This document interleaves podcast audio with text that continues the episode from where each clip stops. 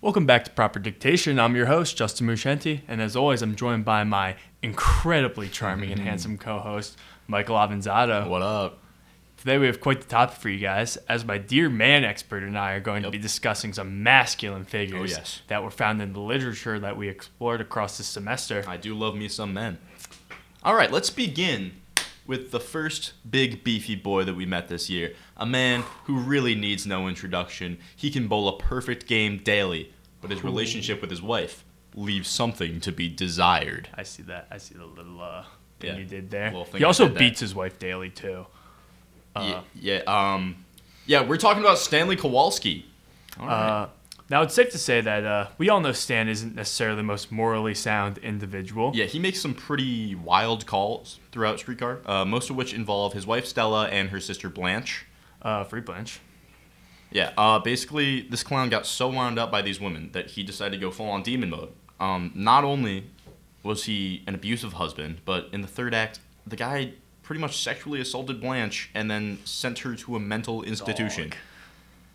It was honestly pretty sad to see, you know, like when we first met Stan, he seemed pretty Sigma, but in the end, he became more of a fickle bottom male. For sure. Honestly, like, that's such a nerve to his character. Yeah, he got nerfed pretty hard. Just disappointed me honestly. Like at the beginning, I was I was like, okay, here's a guy who's working all day. He's supporting his wife, and then he goes home. He bowls a few rounds, and then he he has has a couple drinks and goes to bed. You know, Yeah, he plays cards with plays the cards with boys. his buddies. He's Yeah. cool.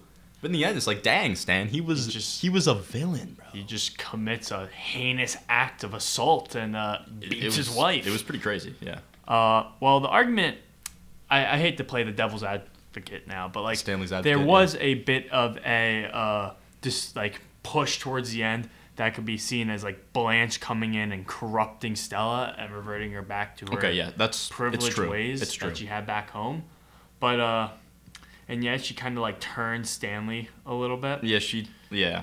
Not to say that uh, Stanley, not saying anything that like he did was justified because he did commit awful acts. Yeah, no, he's- on the he's the whole worst. family.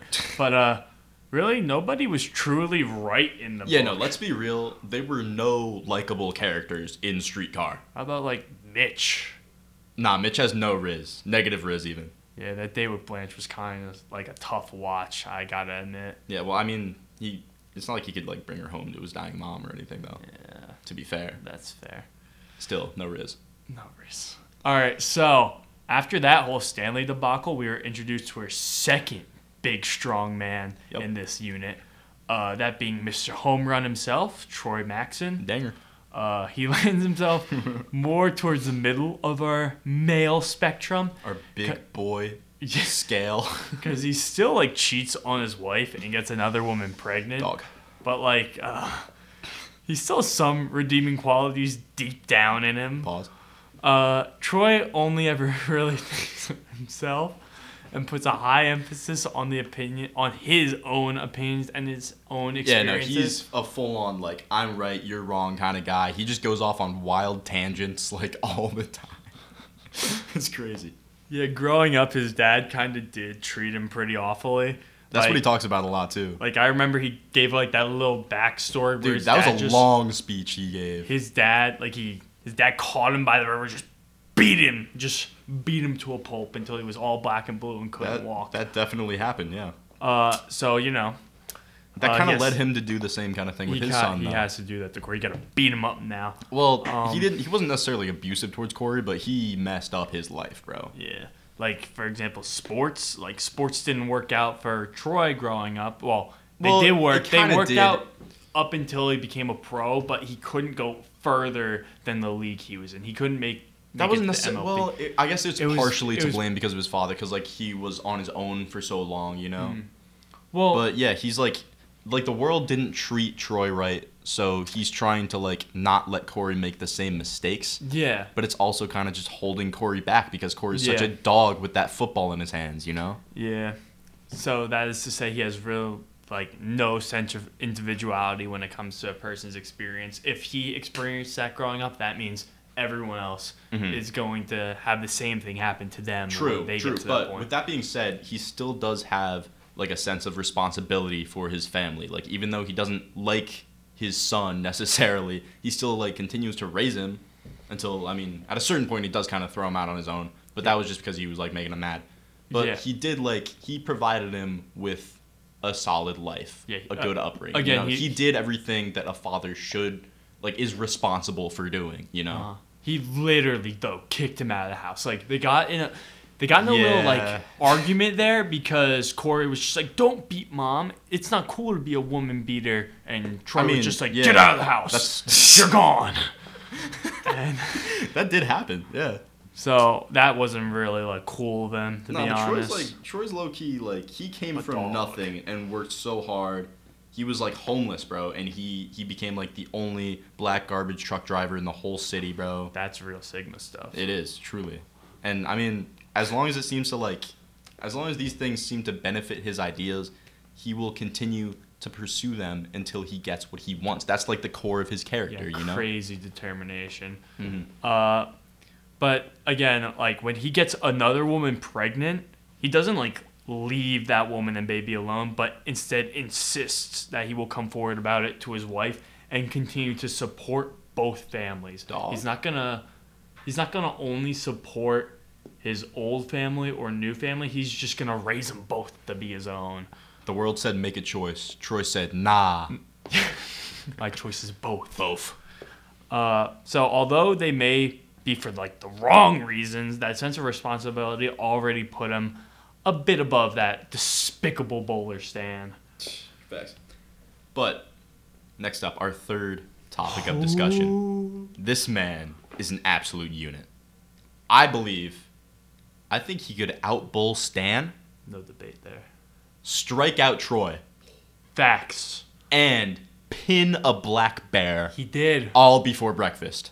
He's a 6'5, all Afghani stud committed to the University of Hard Knocks, and his name is Baba. God, I love Baba. Rather than his relationship with his wife, because you know she's kind of already dead. Rip.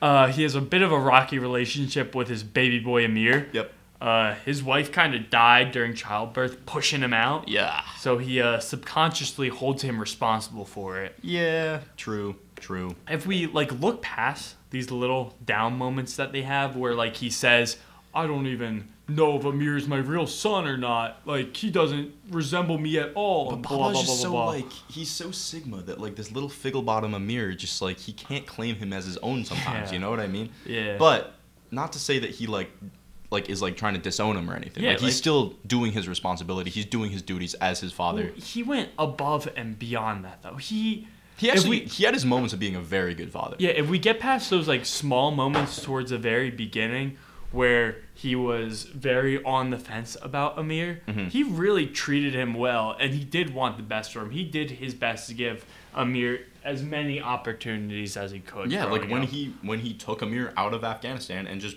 brought him into America, just like you know, Yeah. that's like limitless opportunities. the Taliban took Afghanistan over and it was creating an awful landscape for them. So uh, uh, Baba just decided, yeah, we're going to America. Baba's just dipped, yeah. Yeah, he- I mean, he was all about like tough love, but overall, he was a good father. he wanted the best for Amir. Truly, And Baba had a bad upbringing, much like uh, Troy, kind of like did, Troy, yeah. But, uh, yeah, there's a good comparison to be made there. But Also, yeah, Stanley's as well. Kind of, it's it could be inferred that he also had a pretty Yeah. rough upbringing. but unlike the other two, uh, Baba didn't let that get to him, and he did. Not even a bit.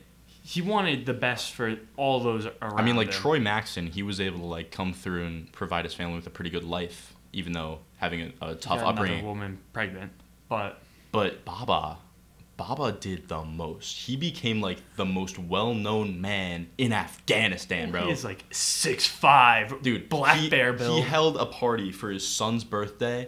Half of Afghanistan just showed up at his door.